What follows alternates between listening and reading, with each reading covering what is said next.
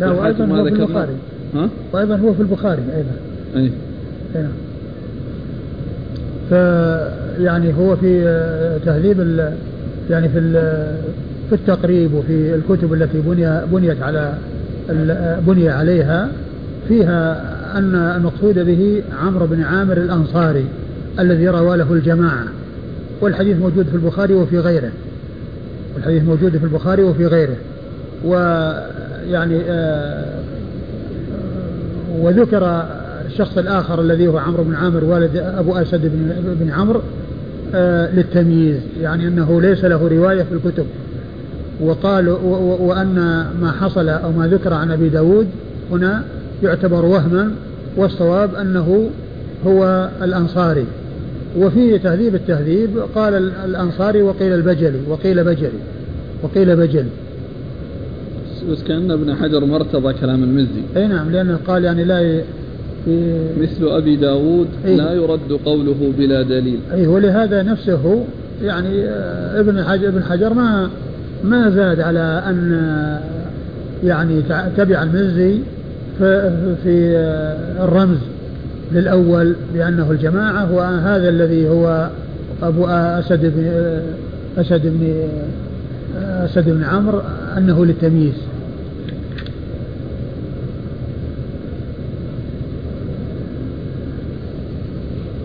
أيوه. وهو ثقة أخرج حديث أصحاب كتب الستة اللي هو عمرو بن عامر الأنصاري. عن, عن أنس. بن مالك رضي الله عنه صاحب رسول الله صلى الله عليه وسلم وخادمه وأحد السبع المعروفين بكثرة الحديث عن النبي صلى الله عليه وسلم. نعم.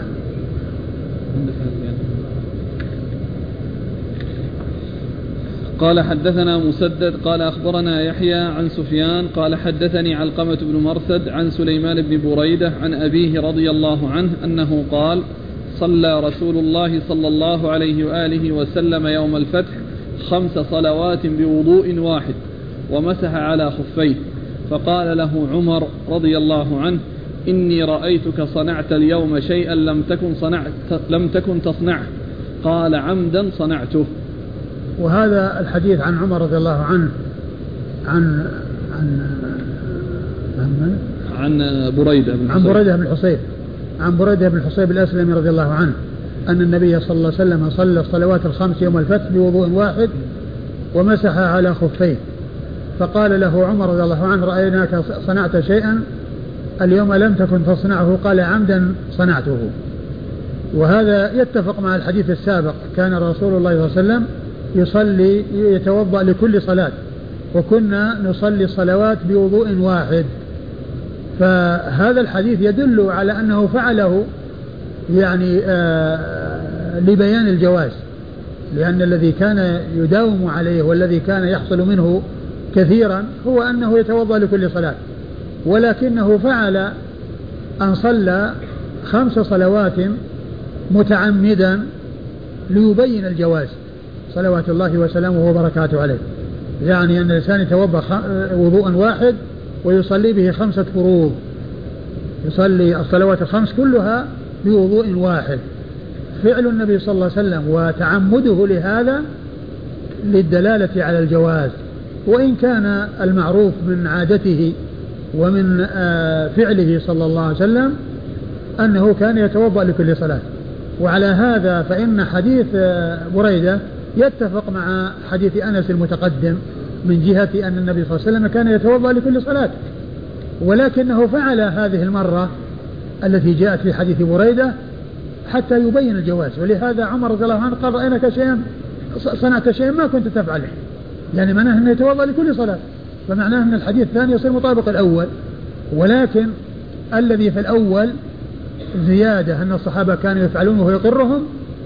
وفي الثاني زيادة وهو أن عمر رضي الله عنه ذكر له هذا الذي فعله هذه المرة مما يخالف ما كان معروفا منه صلى الله عليه وسلم من الوضوء لكل صلاة فقال إنه عمدا فعل هذا. يعني صنعه عمدا أي متعمدا ليبين الجواز وأن ذلك جائز. نعم. قال حدثنا مسدد. مسدد بن مسرهد. البصري ثقة أخرج حديث البخاري وأبو داود والترمذي والنسائي. عن يحيى. عن يحيى بن سعيد القطان ثقة أخرج له أصحاب الكتب الستة. عن سفيان.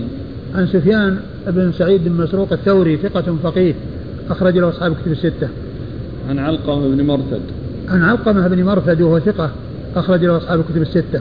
عن سليمان بن بريدة. عن سليمان بن بريدة المروزي وهو ثقة أخرج حديثه مسلم وأصحاب السنن. عن أبيه.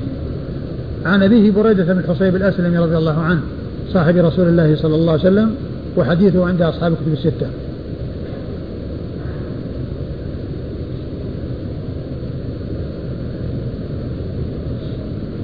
قال رحمه الله تعالى باب باب تفريق الوضوء. قال حدثنا هارون بن معروف. قال حدثنا ابن وهب عن جرير بن حازم أنه سمع قتادة بن دعامة قال حدثنا أنس بن مالك رضي الله عنه أن رجلا جاء إلى النبي صلى الله عليه وآله وسلم وقد توضأ وترك على قدمه مثل موضع الظفر فقال له رسول الله صلى الله عليه وآله وسلم ارجع فأحسن وضوءك.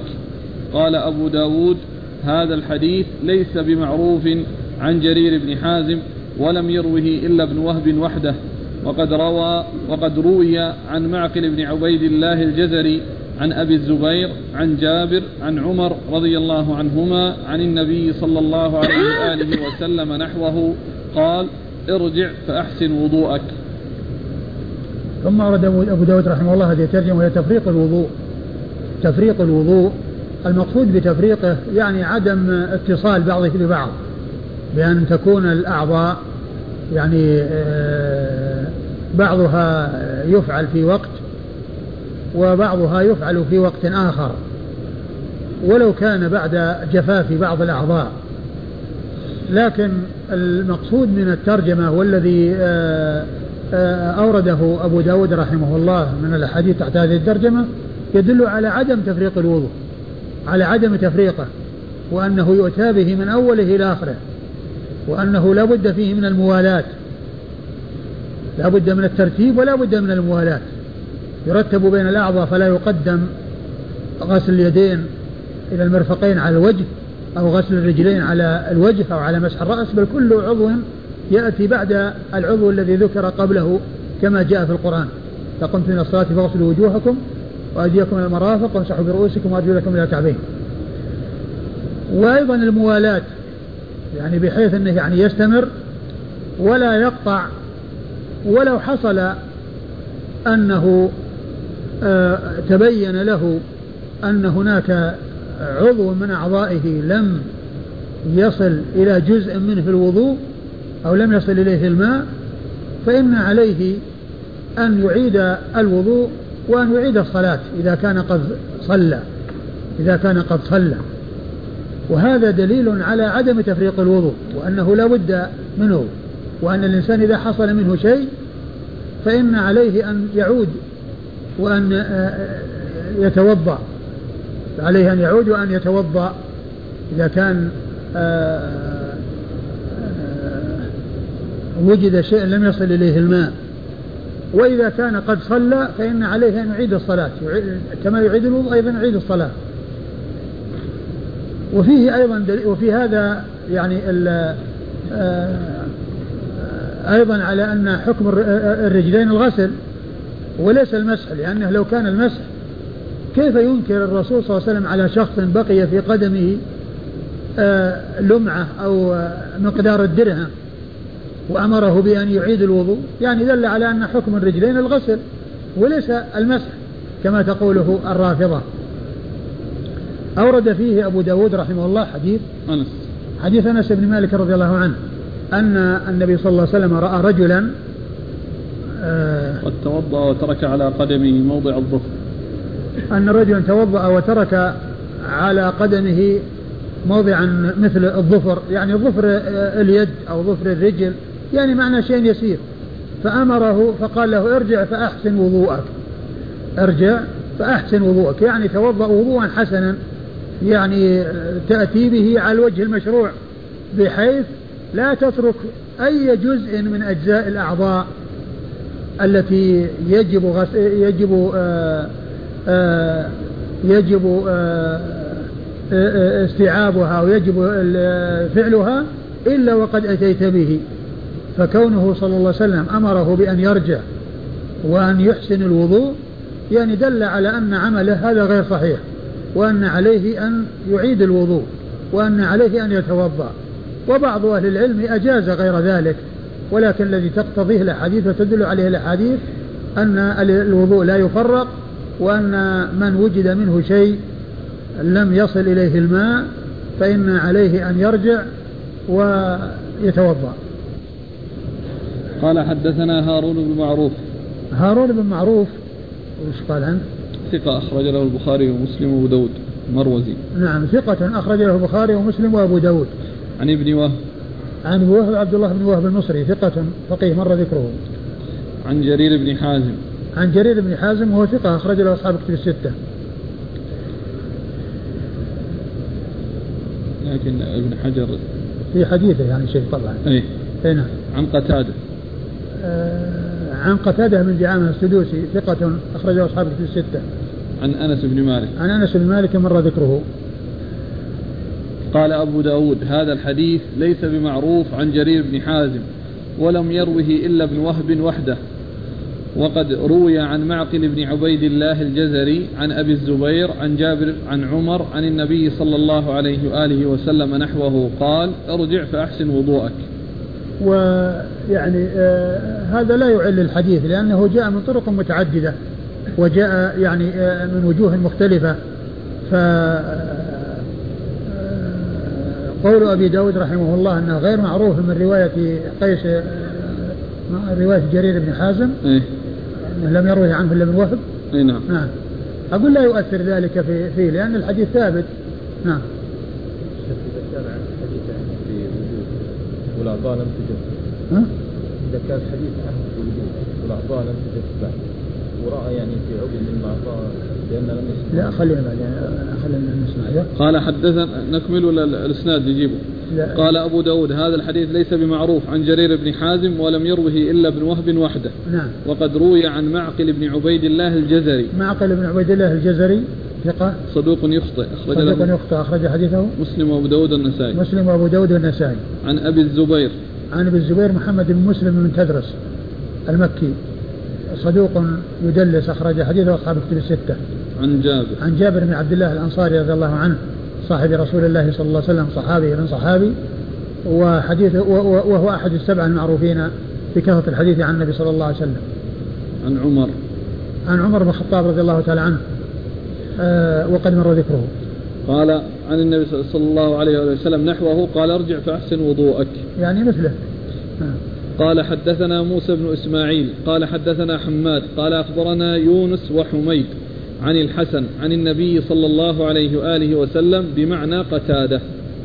ثم أورد أبو داود الحديث ولكنه مرسل من مرسلات الحسن يعني يضيفه إلى النبي صلى الله عليه وسلم بمعنى حديث قتادة ولكنه يعني آه العمدة على على ما تقدم من كونه موصولا فكونه جاء مرسلا لا يؤثر لأن الموصول هو المعول عليه. نعم. قال حدثنا موسى بن إسماعيل. موسى بن إسماعيل التبوذكي ثقة أخرجه أصحاب كتب الستة. عن حماد. عن حماد هو بن سلمة ابن دينار البصري ثقة أخرجه البخاري تعليقا ومسلم وأصحاب السنن. عن يونس. عن يونس بن عبيد وهو ثقة أخرجه أصحاب كتب الستة. وحميد. وحميد الطويل حميد بن أبي حميد الطويل ثقة أخرجه أصحاب كتب الستة. عن الحسن. عن الحسن بن أبي الحسن البصري وهو ثقة يدلس ويرسل وحديثه أخرجه أصحاب الكتب الستة. قال حدثنا حيوة بن شريح قال حدثنا بقية عن بجير هو ابن سعد. عن خالد. بحير بحير. ها؟ بحير بن سعد. عندك؟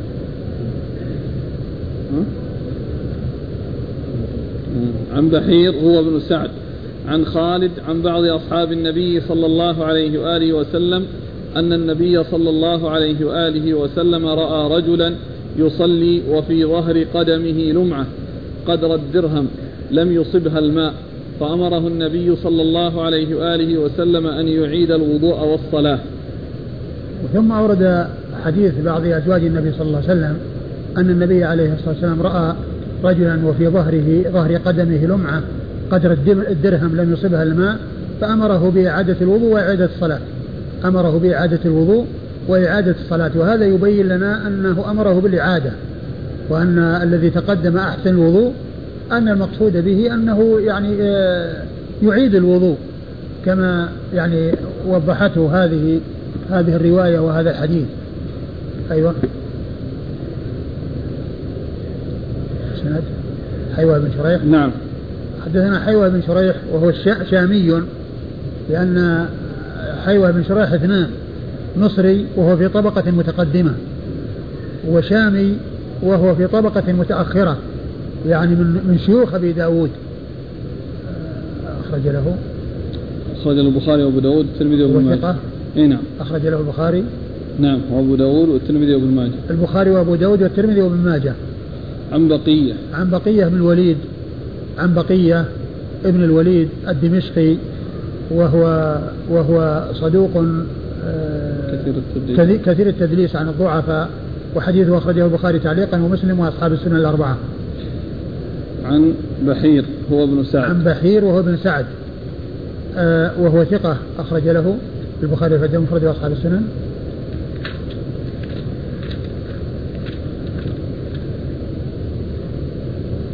البخاري نعم. البخاري في المفرد وأصحاب السنن.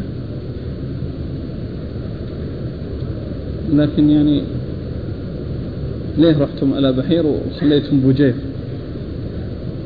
في بوجير بن سعد؟ لا. في بوجير إيه بس الآن؟ هو بحير بن هو بن سعد. بحير بن سعد. وهو أيضا شامي. يعني كل هؤلاء شاميون حيوة وبقية وبحير. وبقية يروي عن بحير يعني كثيرا يعني له روايات كثيرة عنه عن بحير بن سعد. كان في سنن النسائي يعني آه، أحاديث كثيرة عن بهذا بهذا الطريق من رواية بقية عن بحير. طيب عن خالد لأن اللي في ذهني أنا كأن في رأيته والله أعلم في تحفة الأشراف وجيب بس ما هذه ابن سعد ما هي موجودة؟ هذه مضافة جديدة ذي. فلذلك لما بحثت هو يعني كانت هو ابن سعد يعني؟ ها؟ قصدك ابن سعد اللي هو؟ ابن إيه هو ابن سعد هذه زيادة. إيه؟ ما هي موجودة في التحفة إيه. على كل تحقق منها. وفي الدرس القادم يعني يتحقق منها. عن خالد. لأنه كثيرا يأتي في الأسانيد. وبجير هذا من هو اللي عندك في إيه هذا بس ما راح يعني أنت قولك أنه السند كله شامي لا بجير لا بجير هذا راح يكون بجير هذا؟ هذا بجير ابن أبي بجير أيوه. حجازي ويقال اسم أبيه سالم مجهول من الثالثة. أخرج له أبو داود وحده. من الثالثة؟ لا هذا في طبقة متقدمة. الثالثة طبقة متقدمة عن هذا. لأن بحير هذا في طبقة متأخرة. البحير بحير من السادسة. اي وهذا من الثالثة اي اي لكن هذا يروي عن خالد بن معدان. اي نعم. خالد بن معدان يروي عن عن بعض أصحاب النبي صلى الله عليه وسلم. نعم. على كل يتحقق منه. أيوه. عن خالد. عن خالد بن معدان وهو ثقة أخرج حديثه أصحاب الكتب. نعم. عن بعض أصحاب النبي صلى الله عليه وسلم. عن بعض أصحاب النبي صلى الله عليه وسلم. نعم. قال رحمه الله تعالى باب إذا شك في الحدث. والله تعالى أعلم وصلى الله وسلم وبارك على عبده ورسوله نبينا محمد وعلى آله وأصحابه أجمعين.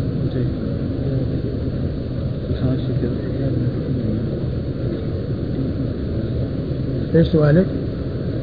إذا كان الحديث عن الوضوء والأعضاء لم تجد ورأى يعني في عضو من الأعضاء أنه لم يستوعب إذا كان في الرجلين يمكن.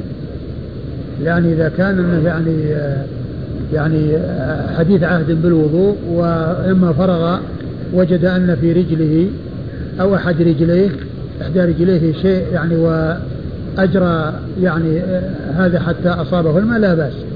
وأما إذا كان مثلا في غير الرجلين فكل عضو من الأعضاء لا بد أن يقدم. غسله على ما وراءه. يعني يعيد. نعم يعيد الوضوء نعم. أما إذا كان في الرجلين والرطوبة يعني موجودة والماء عليها فيمكن أنه يجريه ويعتبر استوعب.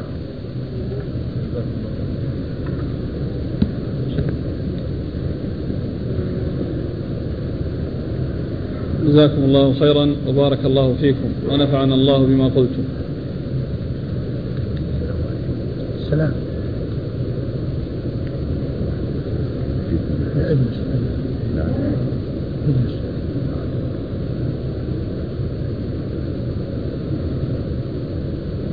يقول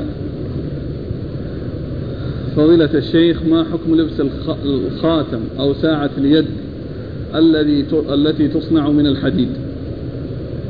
لا بأس بذلك. لبس لبس الخاتم ليس الإنسان يتختم بخاتم حديد.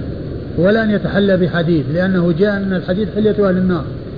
ولكن لبس الساعة لا بأس بذلك لأن الإنسان ما يتحلى بالساعة ولا يتجمل بالحديد الذي هو الساعة.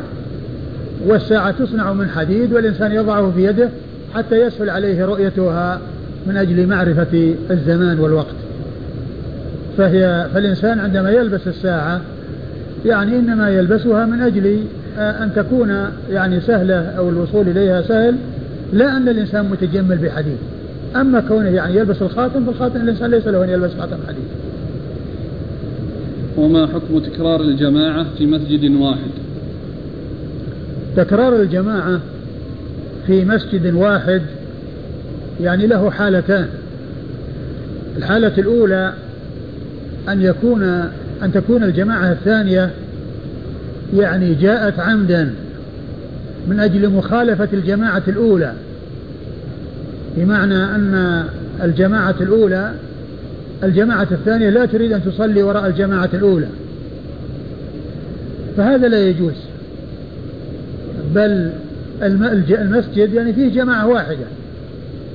ومن جاء قد فاتته الصلاة فله أن يصلي. يعني وهم عدد لهم أن يصلوا جماعة لأن هذا هو الذي أمكنهم. أما إذا كانوا يعني تعمدوا أنهم يعني لا يريدون أن يصلوا مع الجماعة الأولى بل يريدون أن يقيموا جماعة ثانية فهذا لا يجوز. وكان يعني في بعض المساجد وكان في الحرم المكي يعني قبل زمن الملك عبد العزيز رحمة الله عليه أن فيه أربعة مقامات. كل مقام فيه إمام من المذاهب الأربعة وكل جماعة أهل المذهب يصلون على حدة متفرقين حول الكعبة. فلما جاء الملك عبد العزيز رحمة الله عليه وحد الناس على إمام واحد وجعل يعني آه، الإمام واحد ولا تتكرر الجماعة في المسجد. ولكن من ولكن الحالة الثانية كما ذكرت هي أن جماعة جاءوا يريدون أن يصلوا ولكن فاتتهم الصلاة. صلوا الناس قبل أن يصل. هؤلاء لهم أن يصلوا جماعة.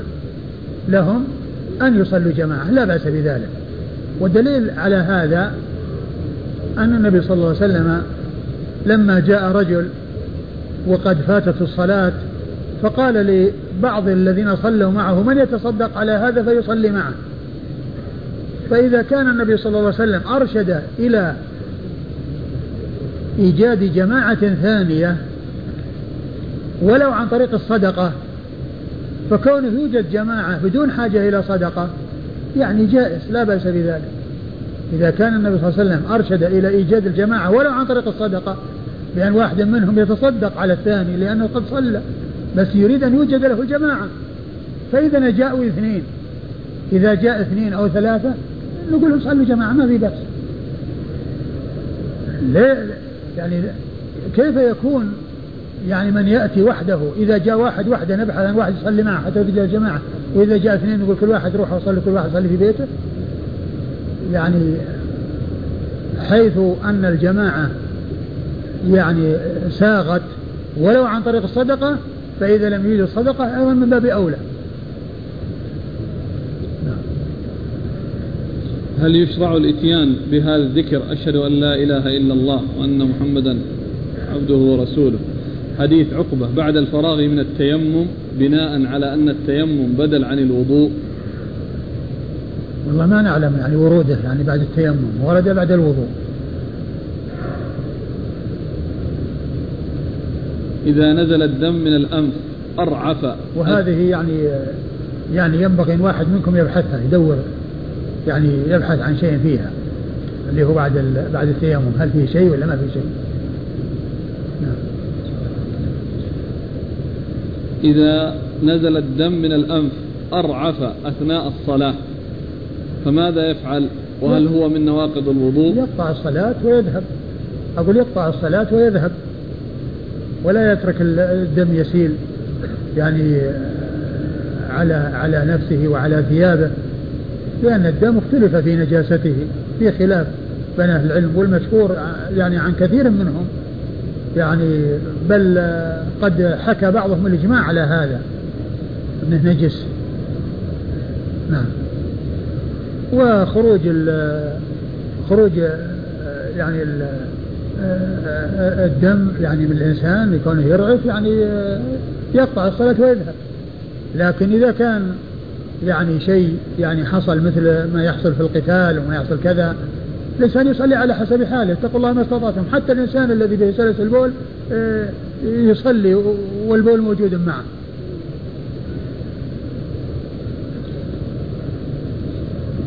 سؤال الزائر يقول إذا جاء المرأة الحيض قبل العمرة بيوم وستذهب إلى العمرة فماذا تفعل؟ وإجازتها أسبوع فقط. وممكن أن لا تطهر في هذه المدة فماذا عليها؟ أبد إذا كانت تعلم من نفسها أنها ما تطهر في هذه المدة فلا تدخل بالعمرة. وإذا كانت ستبقى حتى تؤدي العمرة فلتعتمر. وهي عليها العادة وتجلس في مكة لا تدخل المسجد حتى تطهر وتغتسل ثم تدخل وتطوف وتسعى. والله تعالى أعلم وصلى الله وسلم وبارك على عبده ورسوله نبينا محمد وعلى آله وأصحابه أجمعين. بسم الله الرحمن الرحيم. الحمد لله رب العالمين الصلاة والسلام على نبينا محمد وعلى آله وصحبه أجمعين. أما بعد قال الإمام أبو داود السجستاني رحمه الله تعالى باب إذا شك في الحدث.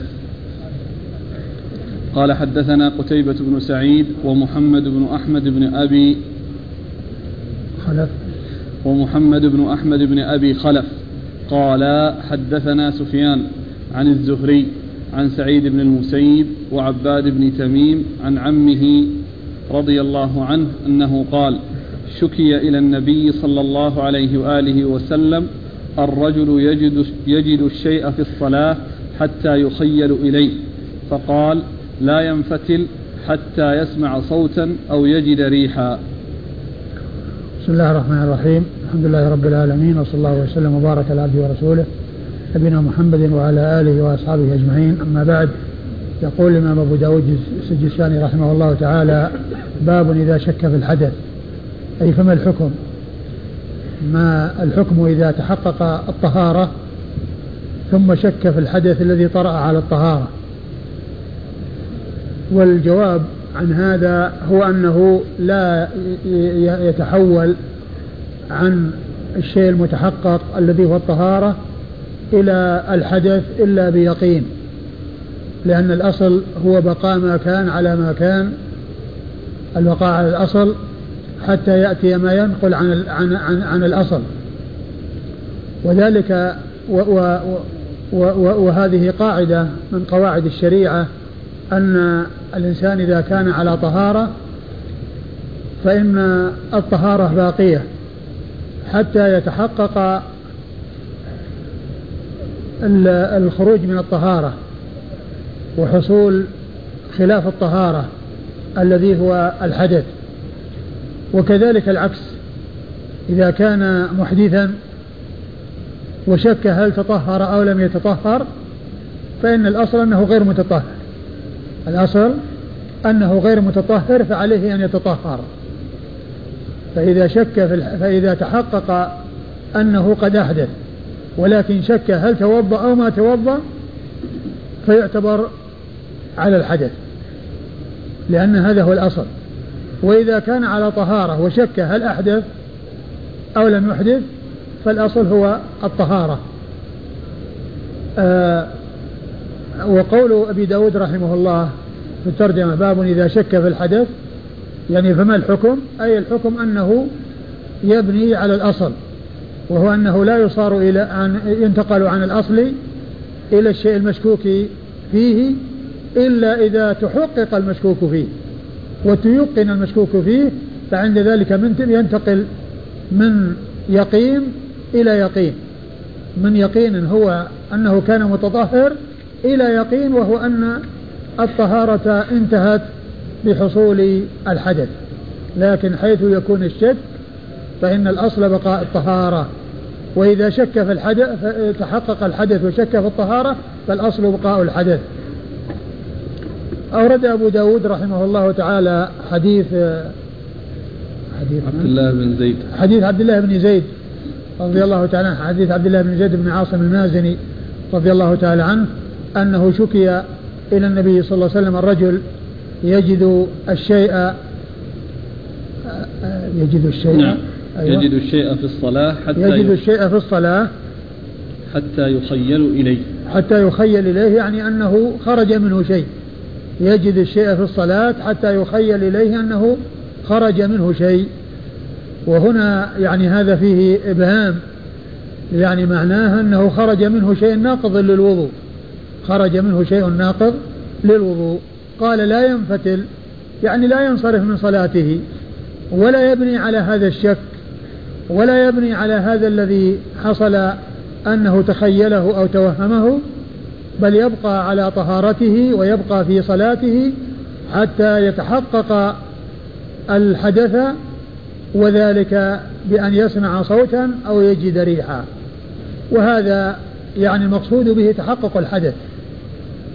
وإلا فإن الإنسان قد يكون يعني لا يسمع وقد يكون يعني أيضا لا يشم ولكن المقصود من ذلك تحقق الحدث.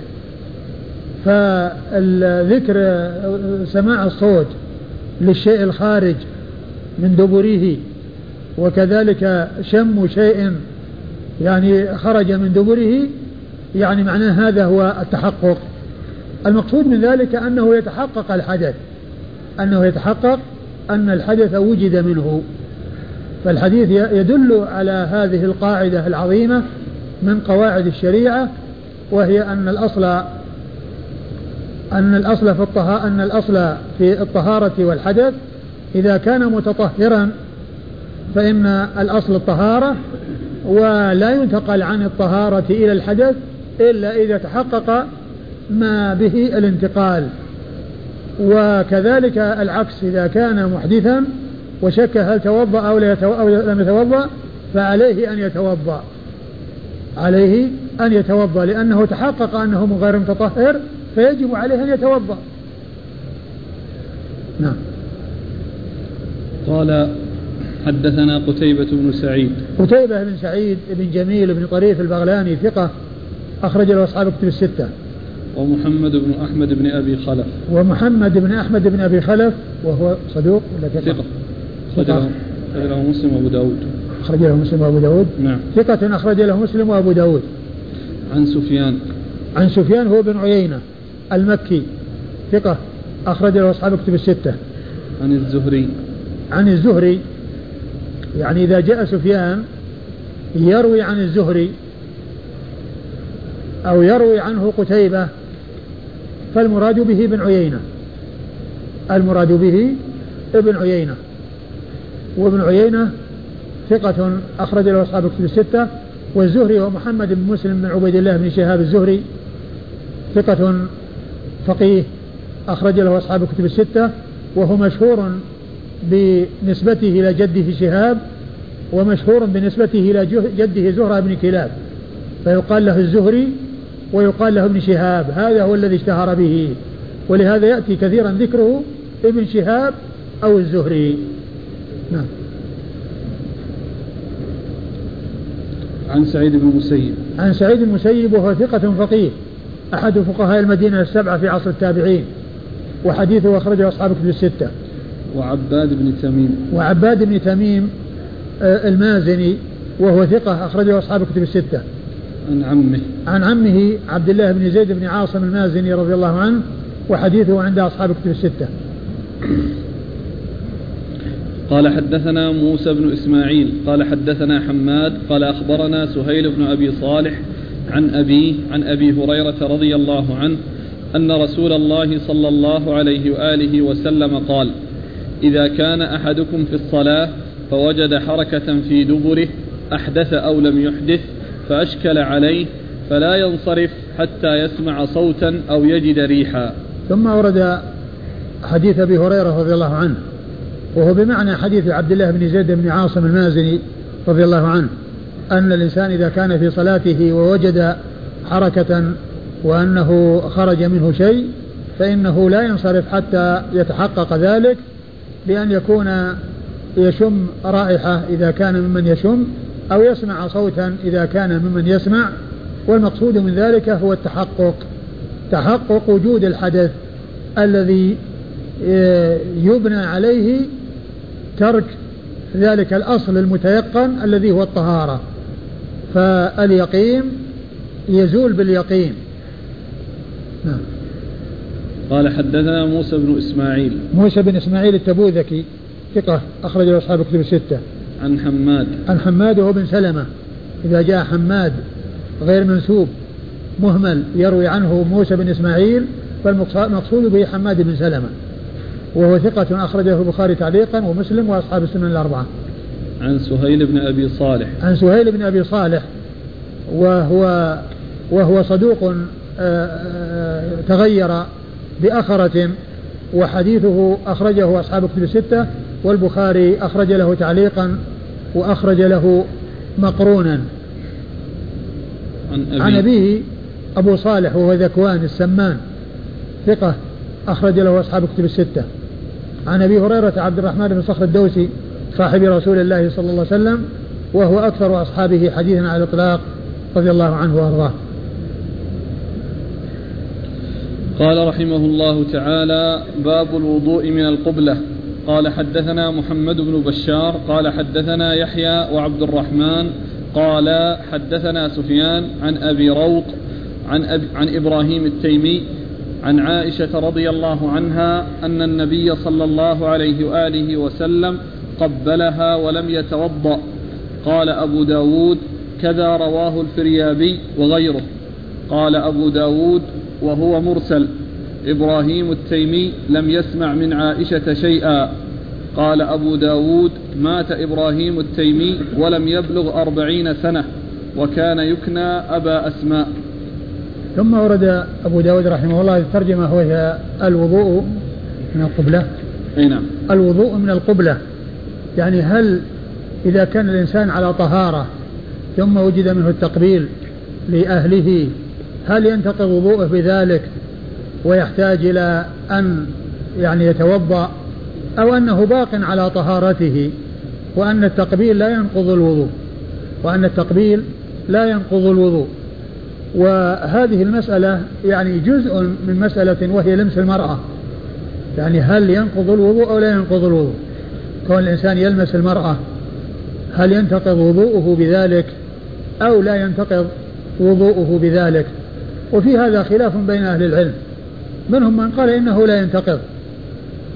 وأن وأنه لم يأتي شيء يعني يدل على النقض إلا ما ذكر عن بعض الفقهاء أنه فسر قوله أو لامستم المقصود به اللمس. أنه اللمس ولكن الواضح والذي هو واضح غاية الوضوح أن المراد بالملامسة في الآية هي الجماع لأن لأنه ذكر الحدث الأكبر والأصغر وأنه إذا لم يوجد الماء يصار إلى التيمم في الحالتين يصار إلى التيمم في الحالتين و لكن اللمس أو التقبيل ما جاء شيء يعني يدل عليه يعني بدلالة واضحة بل جاء ما يدل على خلافه وهو أن أنه لا ينقض الوضوء وأنه لا يحصل به النقض وأن وقد جاء في ذلك آه، فيما يتعلق بالتقبيل أحاديث أوردها أبو داود رحمه الله وفي بعضها كلام ولكن بعضها يشهد لبعض وبعضها يؤيد بعضا. وأن التقبيل مجرد التقبيل لا يحصل به نقض. اللهم إلا إذا حصل انتشار وحصل خروج مذي فإنه عند ذلك يكون النقض بهذا الخارج الذي حصل بسبب هذا اللمس أو التقبيل. بسبب هذا اللمس أو التقبيل. وبعض أهل العلماء أهل العلم يقيد النقض أنه بشهوة. يعني منهم من قال إنه لا ينقض مطلقا ومنهم من قال إنه ينقض مطلقا ومنهم من قال إنه ينقض إذا كان بشهوة. لكن الأحاديث التي وردت في التقبيل تدل على عدم النقض. وأيضا جاء في اللمس ما يدل على عدم النقض. وقد جاء ذلك في أحاديث صحيحة. ففيما يتعلق بكون المرأة تلمس الرجل وهو يصلي وهو باق على طهارته ولا يؤثر فيه كون المرأة لمسته. ما ثبت عن عائشة رضي الله عنها أنها كانت آه، بحثت عن رسول الله صلى الله عليه وسلم وجدته يصلي فوقعت يدها على رجليه وهما منصوبتان وهو ساجد فلمست لمسته لمست رجليه ومع ذلك هو مستمر في صلاته. ما حصل بلمسها إياه يعني شيء جديد. يغير الوضع الذي هو عليه هو باق على طهارته. وفيما يتعلق بلمسه صلى الله عليه وسلم كان كما جاء في الصحيح عن عائشة أنها كانت تصلي في قبل يصلي وهي معترضة أمامه والبيوت ليس فيها مصابيح يومئذ وكانت تمد رجليها فإذا سجد غمزها غمز رجليها فكفتها وسجد في مكان رجليها. فهذا فيه لمس وليس فيه نقص. وليس فيه يعني شيء يدل على النقص. ثم ليس هناك دليل يدل يعني دلالة واضحة على خلاف هذا. يدل دلالة واضحة على خلاف هذا. وإذا فلمس المرأة لا ينقض الوضوء إلا إذا حصل بسبب ذلك اللمس انتشار وحصل بسببه مذي فإن خروج الخارج من من الإنسان يعني من من من قبله ومن ذكره بسبب ذلك هذا هو الذي يوجب نقض الوضوء ويوجب غسل ذلك الذي حصل له ويوجب الوضوء. أورد أبو داود رحمه الله حديث عائشة أن النبي صلى الله عليه وسلم قبل بعض نسائه أنه قبل؟ عن عائشة أن النبي صلى الله عليه وسلم قبلها ولم يتوضأ. أن النبي صلى الله عليه وسلم قبلها ولم يتوضأ. فهي حكت يعني ما حصل لها من رسول الله صلى الله عليه وسلم. وسبق أن ذكرت مرارا أن أم المؤمنين عائشة رضي الله عنها من أوعية السنة وأنها حفظت الكثير من حديث رسول الله صلى الله عليه وسلم. لا سيما الأمور التي تقع بين الرجل وأهل بيته. يعني الأمور التي لا يعني يعرفها إلا أزواجه ولا يطلع عليها إلا أهل بيته. فإنها روت الكثير من ذلك ومن غير ذلك لكن ما كان من هذا القبيل آه، آه، روت منه الشيء الكثير. منه ومن غيره ولكن الشيء الذي لا يطلع عليه إلا النساء روت في ذلك الكثير عن رسول الله صلى الله عليه وسلم وهذا مما وهذا من هذا القبيل.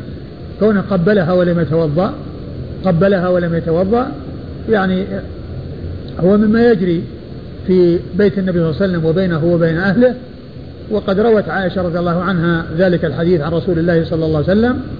والحديث وإن كان في إسناده مقال من حيث ما ذكره أبو داود من أن إبراهيم التيمي لم يسمع من عائشة وأنه يكون فيه إرسال إلا أنه جاء أحاديث أخرى تشهد له وتؤيده.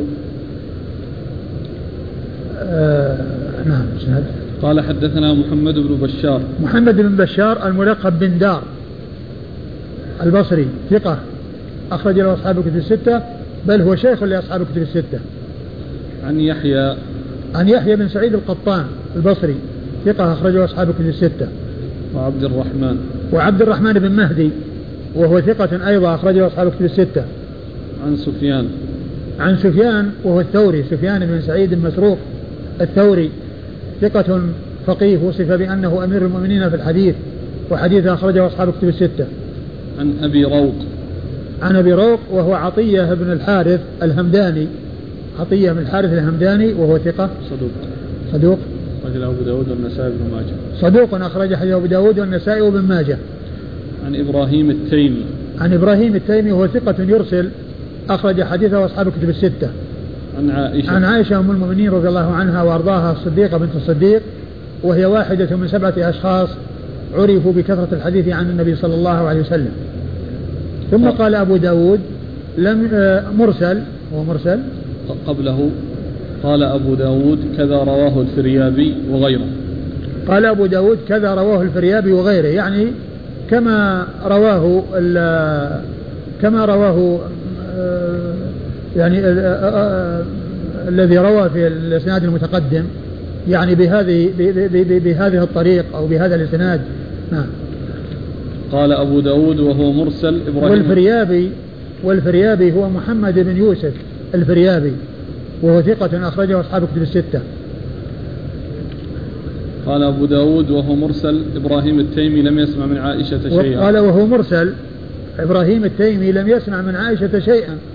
والمقصود بالمرسل هنا على المعنى العام للمرسل لأن المرسل له معنيان. معنى هو قول التابعي قال رسول الله صلى الله عليه وسلم كذا. هذا هو المشهور باسم المرسل. لكن يطلق على رواية الراوي عمن لم يدركه أو من أدركه ولكنه لم يلقه. فهذا يقال له مرسل. وهو والمرسل هنا من هذا القبيل. يعني من قبيل المرسل بالمعنى العام الذي آه، ليس مختصا بما يقول فيه التابعي قال رسول الله صلى الله عليه وسلم كذا وإنما المقصود به رواية الراوي عن من لم يدركه أو أدركه ولكنه لم يلقه فهو معاصر له ولم يلقه وروى عنه. نعم. قال أبو داود مات إبراهيم التيمي ولم يبلغ لم يبلغ أربعين سنة وكان يكنى أبا أسماء. قال أبو داود مات إبراهيم التيمي ولم يبلغ أربعين سنة. يعني معناه أن عمره قصير ومع ذلك هو محدث من المحدثين الذين نقلوا السنن ورووا الأحاديث عن رسول الله صلى الله عليه وسلم. وهذا يعني شأن آه، كثير. من العلماء يكون عمره قصيرا ولكن الله يبارك له في ذلك العمر يبارك له في ذلك العمر. فيروي الكثير ويتحمل الكثير ويكون له آثار حميدة وآثار عظيمة. ومن الذين لم تطل أعمارهم ولكن نفع الله بهم عمر بن عبد العزيز رحمة الله عليه فإن عمره أربعين سنة. عمر بن عبد العزيز عمره أربعون سنة مات وعمره أربعون سنة.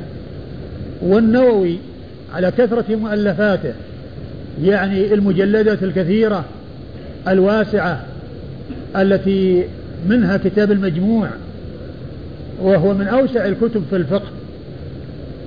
ويقول يعني بعض أهل العلم أنه ليس هناك كتاب في الفقه أوسع من المجموع ومن المغني.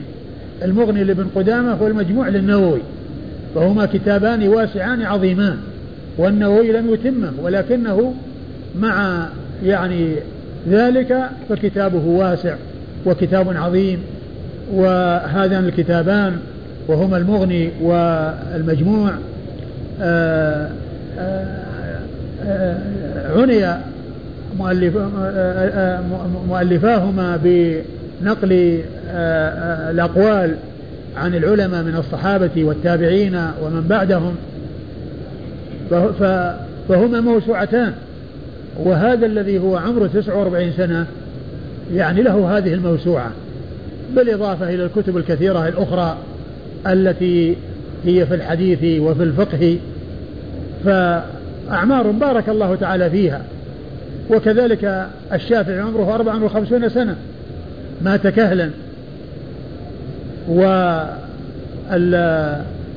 وأبو بكر الحازمي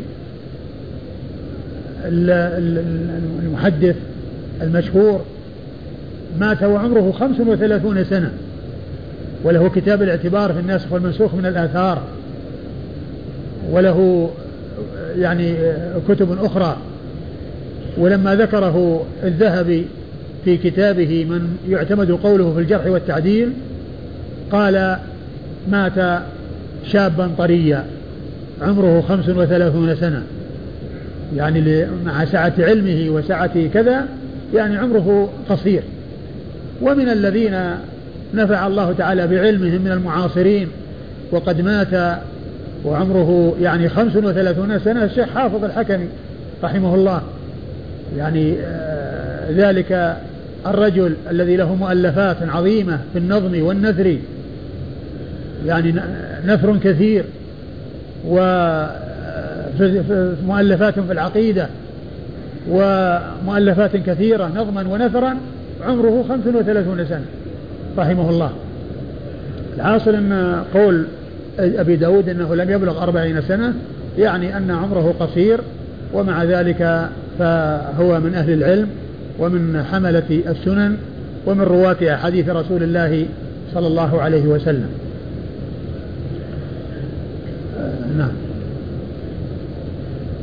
قال حدثنا عثمان بن أبي شيبة قال حدثنا وكيع قال حدثنا الأعمش عن حبيب عن عروة عن عائشة رضي الله عنها أن النبي صلى الله عليه وآله وسلم قبل امرأة من نسائه ثم خرج إلى الصلاة ولم يتوضأ.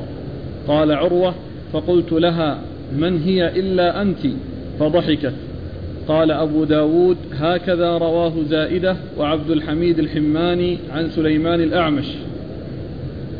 ثم أورد أبو داود رحمه الله حديث عائشة يعني من طريق أخرى وفيها أن أن أن أن عروة يعني روى عنها أنها قالت إن النبي صلى الله عليه وسلم قبل آه، بعض نسائه قبل بعض نسائه. امرأة من نسائه. امرأة من نسائه وصلى ولم يتوضأ. ثم نعم ثم خرج إلى الصلاة ولم يتوضأ. ثم خرج إلى الصلاة ولم يتوضأ. فقال لها يعني ما هي إلا أنت؟ ومن هي إلا أنت؟ من هي؟ إلا من هي؟ من هي إلا أنت؟ فضحكت. فهذا يعني يدل على ما دل عليه الحديث السابق. يدل على ما دل عليه الحديث السابق. من أن القبلة لا تنقض تنقض الوضوء. وهو شاهد للحديث المتقدم أيضا الذي فيه إبراهيم التيمي أنه لم يسمع من عائشة فإن هذا يكون شاهدا له. يعني هذه الطريقة الثانية التي هي طريقة أخرى تكون شاهدة أو يعني أو متابعة لتلك الطريق التي هي من رواية إبراهيم التيمي عن عائشة. وهنا من رواية عروة عن عائشة. وعروة قيل إنه عروة المزني. قيل إنه عروة المزني. وإيش إيش قال فيه؟ مجهول. وهو مجهول. أخرج حديثه أبو داود والترمذي وابن ماجه. أبو داود والترمذي وابن ماجه. أخرج حديثه أبو داود والترمذي وابن ماجه. لكن آه، في عون المعبود ذكر أن هذا الرجل الذي هو عروة إنما هو عروة بن الزبير الذي سأل عائشة والذي روى عن عائشة وسألها هو عروة بن الزبير. قال وهذا هو المناسب واللائق بأن يكون يمكن أن يجترئ على مثل هذا السؤال لأنها خالته لأنها هي خالته لأن عروة لأن آه، عروة ابن الزبير أمه أسماء بنت أبي بكر فهي خالته. وكونه يعني يقول لها مثل هذا الكلام يعني ليس ببعيد أما شخص يعني بعيد منها. يعني فهذا يعني قال إنه ما يحصل أو ما يعني آه، آه، يتوقع أنه يحصل من من مثله وإنما ممن يكون له بها صلة ومن له بها علاقة وله معها محادثة ولها بها اتصال وهو ابن أختها. لأنها خالته. ثم ذكر أن أنه جاء التنصيص عليه في المسند وفي سنن ابن ماجه. التنصيص عليه بأنه عروة بن الزبير أنه عروة بن الزبير تسميته بأنه عروة بن الزبير. قال مما يؤيد يعني هذا المعنى كونه يعني هو المناسب بأن يقابلها بمثل هذا الكلام. يعني كونه أيضا جاء ما يوضح أو ما فيه نسبته وأنه ابن الزبير في عند ابن ماجه وفي مسند الإمام أحمد. وعروة بن الزبير كما هو معلوم آه، أحد آه، فقهاء المدينة السبعة في عصر التابعين وحديث أخرجه أصحاب الكتب الستة. لكن المزي و يعني غيره مشوا على أساس أنها جابوه في ترجمة عروة المزني وما جابوا في, ترجمة عروة بن الزبير. لكن الذي ذكره آه، صاحب عون المعبود من كونه يعني الأقرب أن يكون ابن الزبير وأن ذلك جاء ما يؤيده ويدل عليه من رواية الحديث في المسند وفي سنن ابن ماجه يعني آه، آه، يوضح هذا. وإن كان عروة المزني وهو مجهول فإن هذه الطريق تشهد هذه تشهد لتلك الطريق. وإن كان عروة بن الزبير فلا إشكال. وإن كان عروة بن الزبير فلا إشكال. وقد جاء في بعض الكتب تسميته والتنصيص عليه بأنه عروة بن الزبير. أيوة. قال حدثنا عثمان بن أبي شيبة. عثمان بن أبي شيبة ثقة أخرج حديث أصحاب كتب الستة إلا الترمذي. عن وكيع. عن وكيع بن الجراح الرؤاسي الكوفي ثقة أخرجه أصحاب كتب الستة. عن الأعمش. عن الأعمش سليمان بن مهران الكاهلي ثقة أخرج له أصحاب كتب الستة. عن حبيب. عن حبيب بن أبي ثابت وهو ثقة يرسل ويدلس وحديثه أخرجه أصحاب الكتب الستة. عن عروة عن عائشة. عن عروة عن عائشة وقد عرفنا أنه إما أن يكون عروة المزني أو عروة بن الزبير وأن آه، عون المعبود ذكر أنه الأقرب أنه ابن الزبير وذكر ما يدل على ذلك من من نفس الحديث وهو الاجتراء في مثل على مثل هذا السؤال وتسميته في بعض الطرق عند الإمام أحمد وعند ابن ماجه. لكن حبيب بن أبي ثابت مدلس لكن تدليسه وكونه يعني ممن يدلس ويرسل يعني يعتبر آه، ما تقدم يعني شاهد له أو يشهد بعضها لبعض. نعم. قال أبو داود هكذا رواه زائدة وعبد الحميد الحماني عن سليمان الأعمش. يعني هكذا قال أبو داود هكذا رواه زائدة يعني مثل ما تقدم يعني رواه زائدة وابن قدامة وهو ثقة أخرجه أصحاب في الستة وعبد الحميد وعبد الحميد بن بن عبد الله. بن عبد الرحمن. بن عبد الرحمن الحماني وهو صدوق يخطئ.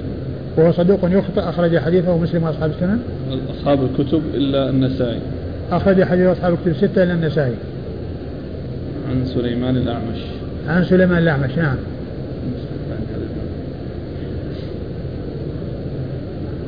قال حدثنا إبراهيم بن مخلد الطالقاني. قال حدثنا عبد الرحمن يعني بن مغرى قال حدثنا الأعمش قال أخبرنا أصحاب لنا عن عروة المزني عن عائشة رضي الله عنها بهذا الحديث. قال أبو داود قال يحيى بن سعيد القطان لرجل احكي عني أن هذين يعني حديث الأعمش هذا عن حبيب وحديثه بهذا الإسناد في المستحاضة أنها تتوضأ لكل صلاة. قال يحيى احكي عني أنهما شب شبه لا شيء. قال أبو داود وروي عن الثوري أنه قال ما حدثنا حبيب إلا عن عروة المزني. يعني لم يحدثهم, لم يحدثهم عن عروة بن الزبير بشيء. قال أبو داود وقد روى حمزة الزيات عن حبيب عن عروة بن الزبير عن عائشة حديثا صحيحا. ثم أورد أبو داود قال يعني بالحديث إيش؟ حديث إيش؟ قال الإسناد؟ أيوه لا المتن. عن عائشة بهذا الحديث. بهذا الحديث يعني حال إلى الحديث المتقدم. عن عائشة بهذا الحديث أي المتقدم. ثم قال حدثنا إبراهيم بن مخلد الطالقاني. إبراهيم مخلد الطالقاني صدوق. نعم. أخرج أبو داود وحده. نعم. صدوق أخرج حديثه أبو داود وحده. عن عبد الرحمن يعني ابن مغراء. عبد الرحمن يعني ابن مغراء وهو صدوق يخطئ. صدوق تكلم في حديث عن الأعمش. صدوق تكلم في حديثه عن الأعمش. وهذا من حديثه عن الأعمش. وحديثه أخرجه البخاري في الأدب المفرد وأصحاب السنن. البخاري في الأدب المفرد أخرج حديثه البخاري في الأدب المفرد وأصحاب السنن الأربعة. أيوة. عن الأعمش قال أخبرنا أصحاب لنا عن, عن الأعمش قال أخبرنا أصحاب لنا. وهناك يروي الأعمش عن عن عروة. عن حبيب. عن حبيب نعم. عن حبيب أصحاب لنا. يعني آه، معناه أنه ذكر منهم في بعض الطرق المتقدمة حبيب. يعني ذكر جماعة أبهمهم ولم يسمهم ولكن الطرق المتقدمة أو الطريقة الطريقة المتقدمتان أو الطريقة المتقدمة فيها حبيب ابن أبي ثابت. أيوة. عن عروة المزني. عن عروة المزني. هنا نص على المزني. أيوة. عن عائشة. نعم. أيوة. نعم. قال أبو داود قال يحيى بن سعيد القطان لرجل احكي عني أن هذين يعني حديث الأعمش هذا عن, عن حبيب وحديثه, وحديثه, وحديثه بهذا الإسناد في المستحاضة أنها تتوضأ لكل صلاة. قال يحيى احكي عني أنهما شبه لا شيء. يعني معناه أنه ضعفهما أنه ضعف هذين الحديثين. ولكن يعني كما عرفنا يعني هذه هذه الأحاديث يشهد بعضها لبعض. أما بالنسبة لحديث المستحاضة تتوضأ لكل صلاة فهو أيضا ثابت لأن المستحاضة تتوضأ لكل صلاة وإنما الكلام أنها كونها تغتسل لكل صلاة هذا هو الذي فيه هذا هو الذي فيه الإشكال. وأما كونها تتوضأ لكل صلاة فهي تتوضأ لكل صلاة. يعني إذا يعني دخل الوقت فإن عليها أن تتوضأ. ومثلها من يكون به سلس البول فإنه يتوضأ عند كل عند كل صلاة. عندما يريد أن يصلي يتوضأ. لا يبقى على الحدث لأن الحدث موجود. ولكن يعني كونه يعني يوجد الوضوء عند عندما يريد أن يصلي مع استمرار الحدث يعني مثل الذي به سلس البول ومثل كذا. اتقوا الله ما استطعتم. قال أبو داود وروي عن الثوري أنه قال ما حدثنا حبيب إلا عن عروة المزني. يعني لم يحدثهم عن عروة بن الزبير بشيء. والثوري يقول أن حبيب بن أبي ثابت ما حدثهم إلا عن عروة المزني ولم يحدثهم أي أنه لم يحدثهم عن عروة بن الزبير بشيء. يعني معناها أن ال ال ال يعني كلام الثوري على أن حبيب بن أبي ثابت لم يحدثهم عن عروة بن الزبير بشيء وإنما حديثه عن عروة المزني. لكن كما عرفنا أن الطريقتان الطريقان المتقدمتان فيهما ذكر عروة بن الزبير. قال أبو داود وقد روى حمزة الزيات عن حبيب عن عروة بن الزبير عن عائشة حديثا صحيحا. ثم يعني عقب يعني آه، أبو داود على الكلام المتقدم لما قال أنه لم يحدث بشيء يعني عن عروة بن الزبير قال إنه قد روى عن حمزة الزيات يعني عن حبيب بن أبي ثابت عن عروة بن الزبير حديثا صحيحا حديثا صحيحا. وفي في تحفة الأشراف يعني عند ترجمة عروة المزني ذكر عدة أحاديث منها هذه الأحاديث التي مرت وذكر أيضا يعني من طريق حمزة بن حبيب الزيات عن عروة ابن الزبير عن يعني عائشة يعني حديثا من الأحاديث في تحفة الأشراف برقم 17374 في تحفة الإشراف برقم 17374 يعني في حمزة بن حبيب الزيات عن حبيب عن آه عن عروة بن الزبير عن عائشة. الحديث في نفس المعنى ولا؟ ما أتذكر وش هو لفظه. ما أتذكر وش لفظه. نعم. لكن هو من هذا الطريق. حمزة بن حبيب الزيات عن عن حبيب عن عروة بن الزبير عن عائشة.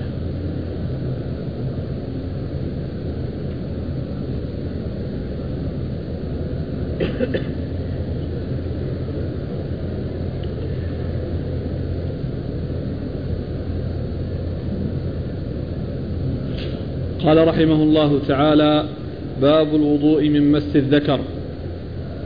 قال حدثنا عبد الله بن مسلمة عن مالك عن عبد الله بن أبي بكر أنه سمع عروة يقول دخلت على مروان على مروان بن الحكم فذكرنا ما يكون منه الوضوء فقال مروان ومن مس الذكر فقال عروة ما علمت ذلك فقال مروان أخبرتني بسرة بنت صفوان رضي الله عنها أنها سمعت رسول الله صلى الله عليه وآله وسلم يقول من مس ذكره فليتوضأ ثم ورد أبو داود رحمه الله الوضوء من مس الذكر.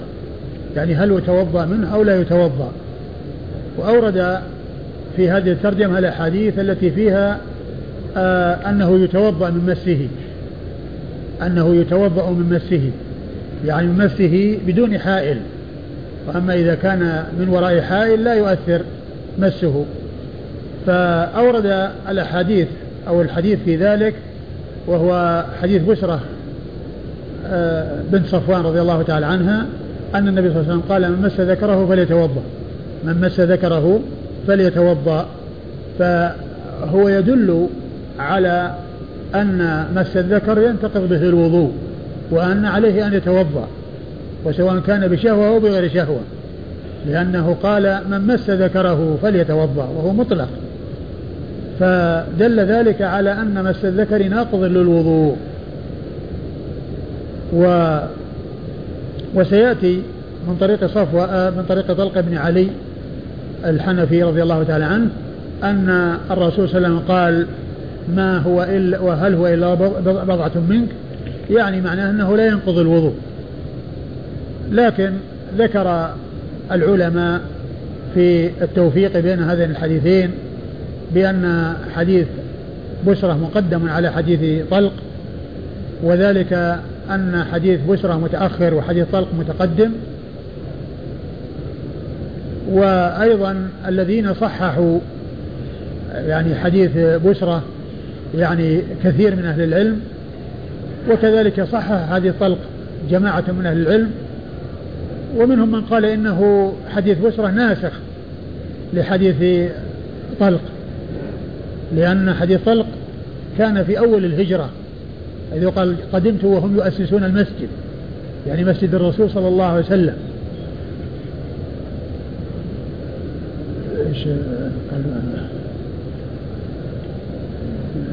المتن يعني قال نرى إيش؟ عن بسرة بن صفوان أيوه. قال عن بسرة بن صفوان. أول في قصة. أيوه. عن عروة قال دخلت على مروان بن الحكم فذكرنا ما يكون منه الوضوء. فقال مروان ومن مس الذكر. فقال عروة يقول يقول عروة بن الزبير دخلت على مروان بن الحكم وهو أمير المدينة في ذلك الوقت. فذكرنا أي تذاكرنا وبحثنا في نواقض الوضوء والأشياء التي ينقض منها. قال آه مروان ومن مس الذكر؟ ومن مس الذكر؟ يعني يعني يحصل الوضوء من مس الذكر. فقال عروة ما علمت شيئا ما علمت في هذا شيئا. يعني ما أعلم دليل. ليس عندي علم في ذلك عن رسول الله صلى الله عليه وسلم. فقال حدثتني بشرى بن صفوان رضي الله عنها أن النبي صلى الله عليه وسلم قال من مس ذكره فليتوضأ. يعني مروان بن الحكم ذكر الدليل الذي سمعه من بشرى بن صفوان والذي فيه الوضوء من مس الذكر. نعم. قال حدثنا عبد الله بن مسلمة. عبد الله بن مسلمة القعنبي ثقة أخرجه أصحاب كتب الستة لابن ماجه. عن مالك. عن مالك بن أنس إمام دار الهجرة الإمام المشهور أحد أصحاب المذاهب الأربعة المشهورة من مذاهب أهل السنة. عن عبد الله بن أبي بكر. عن عبد الله بن أبي بكر بن محمد بن عمرو بن حزم وهو ثقة أخرج له أصحاب كتب الستة. عن عروة. عن عروة بن الزبير بن العوام نعم. عن مروان بن الحكم. عن مروان بن الحكم وهو الخليفة أحد خلفاء بني أمية وقال عنه آه يعني بعض المحدثين أنه لا يتهم في الحديث وأخرج حديثه البخاري وأصحاب السنن عن بسرة بن صفوان. عن بسرة بن صفوان رضي الله عنها وأخرج حديثها. أصحاب السنن أخرج حديثها أصحاب السنن الأربعة. قال رحمه الله تعالى باب الرخصة في ذلك. قال حدثنا مسدد قال حدثنا ملازم بن عمرو الحنفي قال حدثنا عبد الله بن بدر عن قيس بن طلق عن أبيه رضي الله عنه أنه قال قدمنا على نبي الله صلى الله عليه وآله وسلم فجاء رجل كأنه بدوي فقال يا نبي الله ما ترى في مس الرجل ذكره بعدما يتوضأ؟ فقال هل هو إلا مضغة منه أو قال بضعة منه؟ قال أبو داود رواه هشام بن حسان وسفيان الثوري وشعبة وابن عيينة وجرير الرازي عن محمد بن جابر عن قيس بن طلق. ثم أورد أبو داود رحمه الله الرخصة في ذلك يعني في عدم الوضوء. يعني أن الحديث الأول يدل على ال ال الوضوء من مس الذكر وهذا يدل على الترخيص في عدم الوضوء. لكن أهل العلم كما ذكرت جمعوا بينها بأن قدموا حديث بشرة على حديث طلق بن علي لتقدم حديث طلق بن علي وأنه كان جاء في وقت مبكر من أول الهجرة عند تأسيس هذا المسجد مسجد الرسول صلى الله عليه وسلم. و آه، حديث بشرة متأخر عنه فيكون يعني آه، مقدم يكون مقدما عليه. ثم أيضا يعني بالإضافة إلى هذا أن هذا هو الاحتياط في الدين. يعني كما أنه يعني آه الذين صححوه أكثر وحديث آه بشرة متأخر وحديث طلق متقدم أيضا فيه الاحتياط في الدين. لأن الإنسان إذا مس ذكره وتوضأ يعني خرج من العهدة ولم يبقى في نفسه شيء. بخلاف ما لو لم يفعل ذلك فإن فإنه خلاف الاحتياط. أيوة. لا قال جاء رجل لا أول. قدمنا. قدمنا على نبي الله صلى الله عليه وسلم. بس هكذا مطلق؟ نعم. نعم قدمنا على رسول الله صلى الله عليه وسلم فجاء رجل كأنه بدوي يعني من البادية فقال يا رسول الله إذا إذا إذا إذا توضأ. ما ترى في مس الرجل ذكره بعدما يتوضأ. ما ترى في مس الرجل ذكره بعدما يتوضأ؟ قالوا هل هو إلا بضعة منك؟ يعني معناه أنه كسائر جسدك. إذا لمست أي مكان من جسدك لا ينتقض وضوءك مثل لما لمست وجهك أو لمست رجلك أو لمست ركبتك أو لمست آه، عضدك. يعني هل هو إلا بضعة منك؟ يعني هو جزء من أجزائك. فأي جزء من أجزائك تلمسه لا ينتقض وضوءك به. هذا هو معنى الحديث. وهل هو إلا بضعة منك؟ يعني قطعة منك. ولمس أي قطعة منك لا تنقض الوضوء. أيوة. قال حدثنا مسدد. مسدد هو من مسرهد. ثقة. أخرج حديث البخاري وأبو داود والترمذي والنسائي. عن ملازم بن عمرو الحنفي. عن ملازم بن عمرو الحنفي. وهو ملازم بن عمرو بن عبد الله بن بدر الحنفي. وهو صدوق. صدوق. نعم. صدوق أخرج حديثه أصحاب السنة الأربعة. عن عبد الله بن بدر. عن جده عبد الله بن بدر وهو وهو صدوق أيضا. ثقة. ولا صدوق؟ ثقة. ثقة أخرج حديث أصحاب السنة الأربعة. عن قيس بن طلق. عن قيس بن طلق وهو إيش؟ صدوق. صدوق أخرج أخرجه أصحاب السنة الأربعة. عن طلق بن علي رضي الله عنه وقد أخرجه أصحاب السنة الأربعة. يعني فرجال هذا الإسناد حنفيون يماميون وإلا مسدد فإنه بصري. إلا مسدد شيخ أبي داود فإنه بصري والباقون كلهم من بني حنيفة ومن اليمامة وهم ملازم بن عمرو وعبد الله بن بدر وقيس بن طلق وطلق بن علي أربعة. نعم. وأربعة. وكلهم أيضا خرج لهم أصحاب السنة الأربعة. وأربعتهم أيضا خرج لهم أصحاب السنة الأربعة. ما خرج لهم البخاري ولا مسلم. قال وكان من الأشياء التي ذكروها في ترجيح يعني حديث حديث بشرى أن حديث حديث طلق إنما خرجه أصحاب السنة وأما حديث بشرى فهو رجال خرج لهم الشيخان. منهم رجال حديث اللي راح عبد الله بن مسلمة القعنبي. عبد الله بن مسلمة نعم. مالك عبد الله عبد الله بن أبي بكر بن عمرو بن حزم وعروة ومروان بن الحكم. نعم نعم. وكلهم يعني لا مروان ما ليس له في مسلم شيء. ولكن له في البخاري. نعم. قال أبو داود رواه هشام بن حسان وسفيان الثوري وشعبة وابن عيينة وجرير الرازي عن محمد بن جابر عن قيس بن طلق. قال حدثنا مسدد. قال حدثنا محمد بن جابر عن قيس بن طلق عن أبيه بإسناده ومعناه وقال في الصلاة. قال قال أول رواه أو هكذا رواه. رواه قال أبو داود رواه هشام بن حسان أيوه رواه هشام بن هشام بن حسان وهو ثقة أخرج أصحاب كتب الستة. وسفيان الثوري. وسفيان الثوري أيضا كذلك مر ذكره. وشعبة. وشعبة بن الحجاج الواسطي ثقة أخرج أصحاب كتب الستة. وابن عيينة. وابن عيينة ثقة مر ذكره. وجرير الرازي. وجرير الرازي هو جرير بن عبد الحميد. جرير بن عبد الحميد الضبي الكوفي نزيل الري لأنه كان من يعني في الكوفة وانتقل إلى الري وصار قاضيا فيها فيقال له الرازي نسبة إلى الري ويقال له الكوفي لأنه الكوفي باعتبار أنها وطنه والرازي لأنه انتقل إليها وصار قاضيا فيها. فهو جرير الرازي الكوفي الرازي الكوفي ثم الرازي. وهو ثقة أخرجه أصحاب كتب الستة. عن محمد بن جابر. عن محمد بن جابر إيش قال عنه؟ صدوق ذهبت كتبه فساء حفظه نعم صدوق ذهبت كتبه فساء فساء حفظه فصار يشبه بابن لهيعة. نعم. رجله أبو داود بن ماجه. نعم. رجله أبو داود بن ماجه. أخرج له أبو داود بن ماجه. عن آه عن قيس بن طلق. عن قيس بن طلق وقد مر ذكره. قال حدثنا مسدد قال حدث آه قال حدثنا محمد بن جابر عن قيس بن طلق عن ابي مسدد. ها؟ قال حدثنا مسدد. إيه؟ أيوه. قال هذا حديث جديد. قال حدثنا مسدد قال حدثنا محمد بن جابر عن قيس بن طلق عن أبيه بإسناده ومعناه وقال في الصلاة.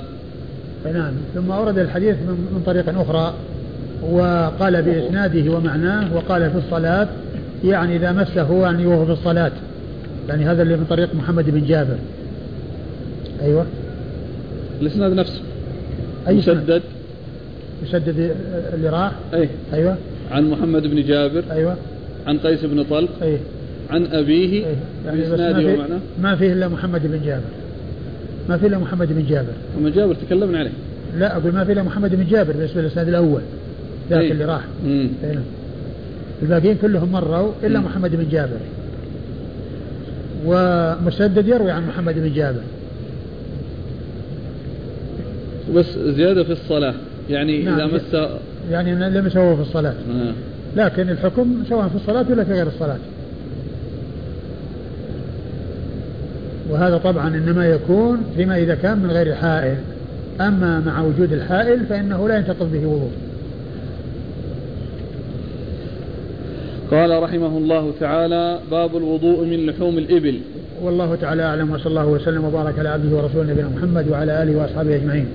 في الدرس الماضي عندما كنا عند ما يقال بعد الوضوء وذكرت أن يعني أن ما يقال بعد الوضوء سبحان لا إله إلا الله أشهد أن لا إله إلا الله وحده لا شريك له وأشهد أن محمدا عبده ورسوله. وهذه هي التي يعني جاءت عند مسلم. وقلت إن رواية اللهم اجعلني من التوابين واجعلني من المتطهرين جاءت عند الترمذي وفيها كلام بأنها من رواية أبي إدريس الخولاني عن عمر قالوا ولم يدركه أو لم يسمع منه. لكن ذكر الشيخ الألباني في إرواء الغليل بأن لها شواهد. يعني هذا الذي عند الترمذي له شواهد عند الطبراني وعدد من المحدثين عن ثوبان وعن غيره. يعني فيكون شاهدا لهذه الطريق التي فيها كلام عند الترمذي. وقال أيضا إن مما ثبت في ذلك أن يقول أيضا مع هذا سبحانك اللهم وبحمدك لا إله إلا أنت أستغفرك وأتوب إليك. أيضا هذا قال إنه مما ثبت أنه يقال بعد الوضوء. وأظن أشار إليه المعلق هنا أو في عون المعبود يعني ذكر يعني هذا الذي هو سبحانك اللهم وبحمدك. هذه هنا ولا في عون المعبود؟ في عون المعبود. في عون المعبود؟ يكون في رق ها؟ ويكون في رق لا يكثر إلا يوم القيامة. إيش؟ ويكون في رق يا شيخ. تكمل حقت ال سبحان الله والحمد أيوه. ها. يعني يكون في إيش؟ في رب في رق يا شيخ. لا يكثر في رق في رق. يكتب هذا الذكر للقائل في رق لا يكسر إلا يوم القيامة. يعني إنه عندما يقوله يعني أي. يكتب له؟ نعم. على كل هو أقول هو يوم يوم كل شيء يكتب. الحسنات والسيئات كلها مكتوبة. يعني هذا يحفظ لا يضيع. أي نعم. لعل هذا يمكن إذا كان بخلاف يعني بعض. الحسنات قد تبطل ببعض بفعل بعض السيئات.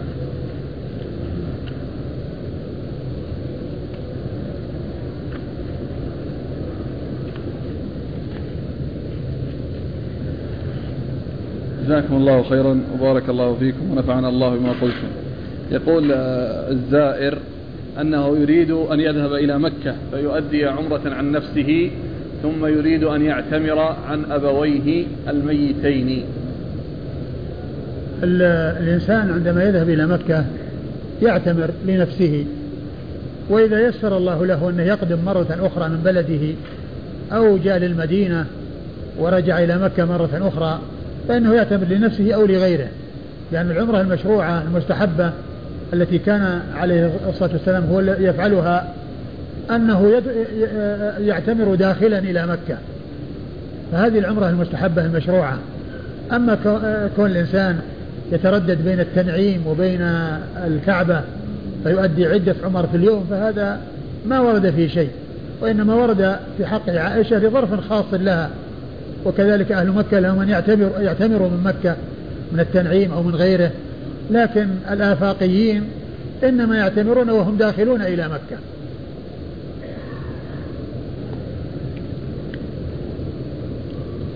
يقول السائل ما حكم مس الحائض للمصحف بحائل وبدون حائل؟ ما حكم؟ مس الحائض للمصحف بحائل وبدون حائل. إذا مسته بحائل ما في بس يعني كونه تمسه بحائل الحائض والمحدث. إذا مسوه بحائل يعني لا بأس بذلك. يقول امرأة لم تتزوج وحملت بسبب الزنا وتزو ونكح. كاتب وتنكح مع الزاني فهي حبلى فهل نكاحهما صحيح؟ وإلى من ينسب ولدها؟ إذا كان الولد يعني صار من من سفاح فهو ليس ابنا شرعيا. أقول ليس ابنا شرعيا هو ابن زنا. إذا كان الحمل قبل الزواج فهو ابن زنا وليس ابنا شرعيا.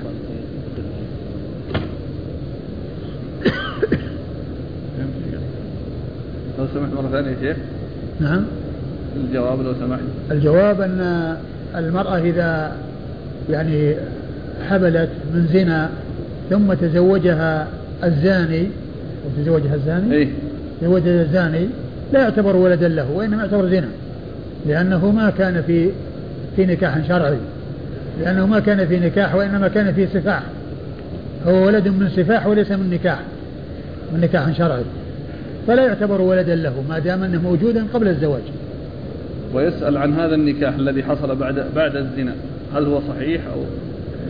الزاني ينكح زانية. الزاني ينكح الزانية. الولد كما هو معلوم يعني لا ينسب إلى الزاني لا ينسب إلى الزاني وإنما هو ينسب إلى أمه يعني هو ابن لأمه وأما الزاني فليس ابنا له يعني ليس له أب ليس له أب شرعي ليس له أب شرعي. رجل كان في المكتبة يريد أن يشتري كتابا وتعاقد هو والبائع ووافق على شراء الكتاب. ثم جاءه شخص آخر وأخبره أن هناك كتابا أرخص منه فتحير.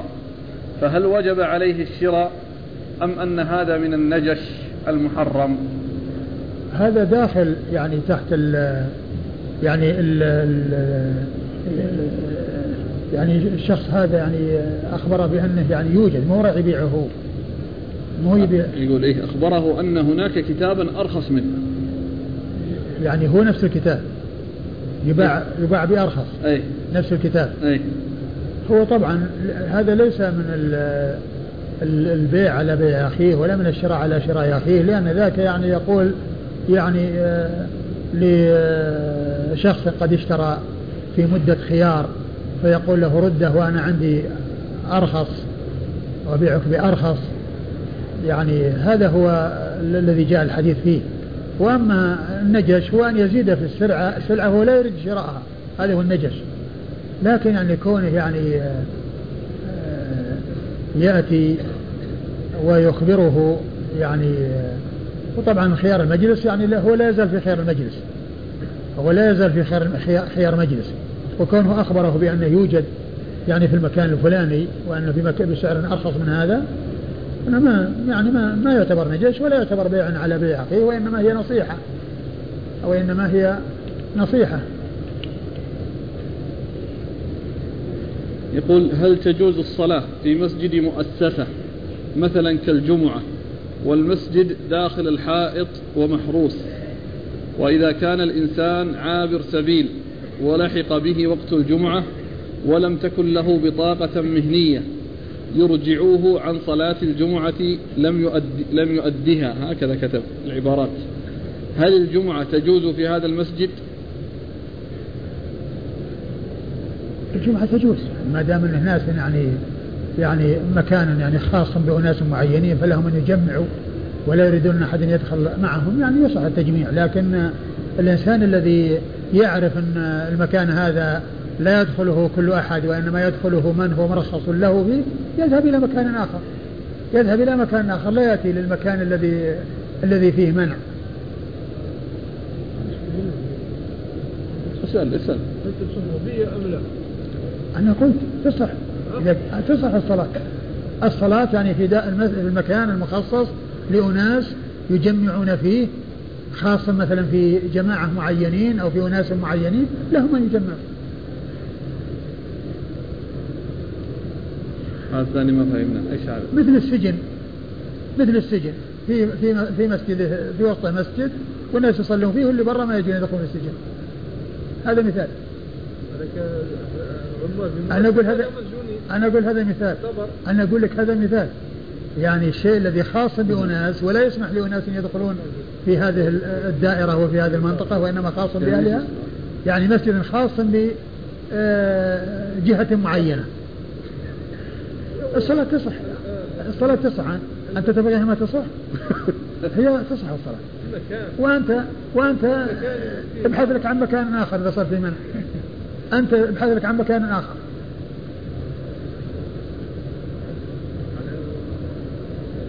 الشيخ هو يقول في صحراء ليش؟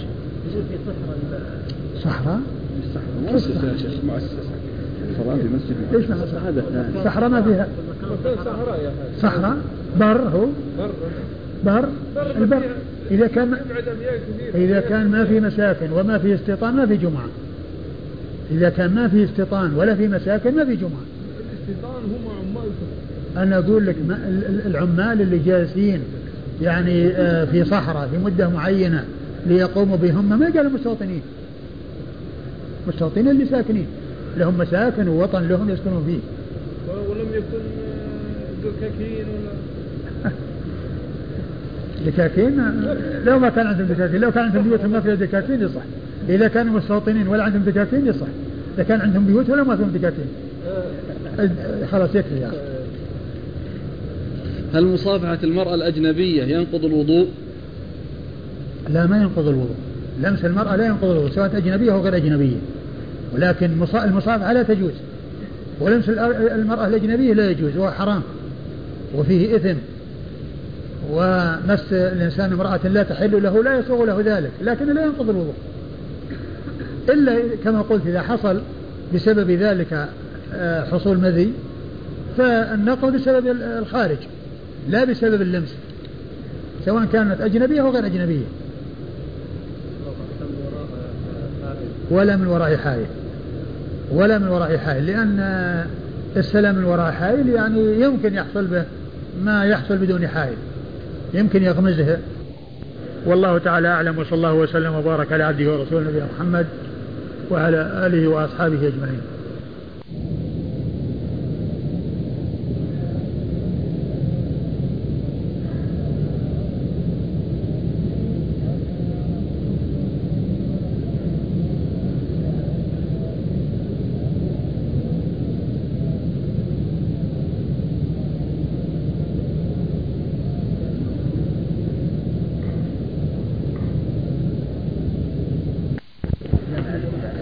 بسم الله الرحمن الرحيم الحمد لله رب العالمين والصلاة والسلام على نبينا محمد وعلى آله وصحبه أجمعين أما بعد قال الإمام أبو داود السجستاني رحمه الله تعالى باب الوضوء من لحوم الإبل قال حدثنا عثمان بن أبي شيبة قال حدثنا أبو معاوية قال حدثنا الأعمش عن عبد الله بن عبد الله الرازي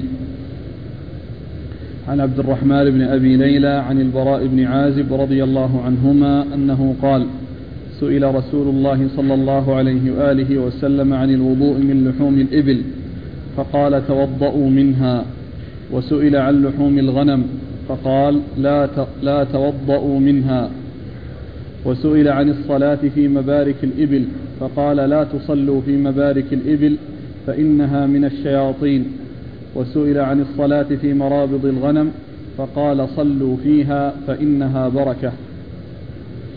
بسم الله الرحمن الرحيم. الحمد لله رب العالمين وصلى الله وسلم وبارك على عبده ورسوله نبينا محمد وعلى آله وأصحابه أجمعين. أما بعد يقول الإمام أبو داود السجستاني رحمه الله تعالى باب الوضوء من لحم الإبل من لحوم الإبل أي من أكلها وأن الإنسان إذا أكلها فإن عليه أن يتوضأ. وذلك لما ثبت عن رسول الله صلى الله عليه وسلم من الحديث في ذلك. وقد أورد أبو داود رحمه الله حديث البراء بن عازب رضي الله تعالى عنهما أن النبي صلى الله عليه وسلم سئل عن الوضوء من لحم الإبل فقال توضأوا من لحوم الإبل.